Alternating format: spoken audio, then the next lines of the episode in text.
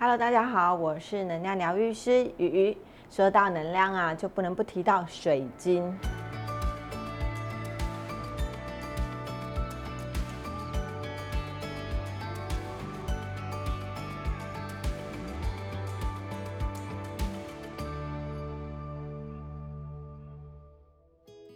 水晶是地球上最强大的宝石之一，经过数亿年在地底下的淬炼，长期与大自然共振，因此拥有巨大的能量波，也会吸收各场域的磁场，随着场域的差异而有所变化。这就是为什么我们佩戴水晶之后，净化消磁非常的重要，因为你不知道它携带着什么样的能量。有很多人会问我，消磁跟净化有什么不同呢？其实他们讲的是同一件事情哦。走能量派的会说净化，走磁场派的会说消磁。最主要的目的都是要让水晶还原最原始的磁场与能量。那什么时候需要净化呢？例如出入负向场所，或者是身体有一些状况，甚至是讨厌的人摸到你的水晶。今天我要来教大家几种水晶的净化方式。当然，坊间有很多神奇的净化方法。这我就不多做解释，我只教大家实用、可行、有科学根据，而且不浪费彼此的时间。第一种光照法，其中又分为日光与月光。太阳代表阳气，正中午的太阳能量最强，可以将水晶放在底下曝晒数小时即可。但是因为能量强、温度高，容易造成水晶的破坏以及褪色。另外，月亮代表着阴柔，可以选择每个月农历十五号的月光进行曝晒，因为此时的能量是最强的。如果你是喜欢光照法的朋友，请记得日光晒正午，月光选十五。第二种出盐净化法，这种方式是最常见也最容易取得材料的。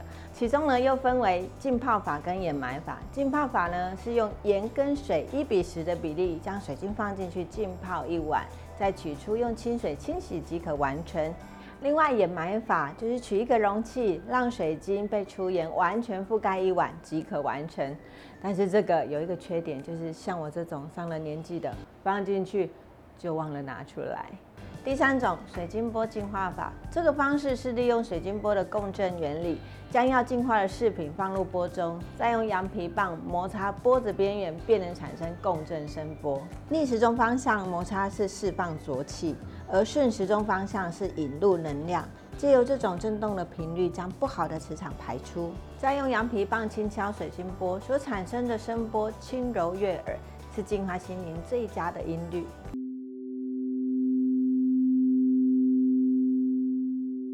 第四种精油净化法，植物拥有大地的能量。国外学者研究发现，用特定的植物提炼出来的精油，具有净化、消除负能量的效果。例如，杜松浆果、雪松、乳香、檀香、岩兰草等等，利用这些精油来擦拭水晶，可以达到净化的效果。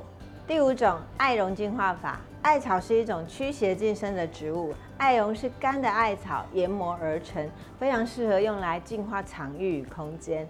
可以将艾绒点燃后，把需要净化的饰品放在上面绕两圈即可完成。第六种盐灯金醋净化法，很多人会在公司或者是家里摆放盐灯跟金醋，这是非常好的能量场。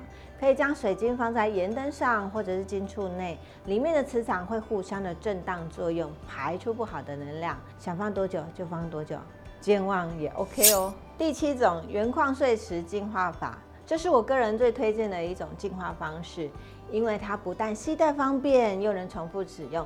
重要的是最省钱，跟上一个盐灯金醋净化法的原理一样，原矿拥有最原始的能量，只要将水晶放在原矿碎石八小时以上即可完成。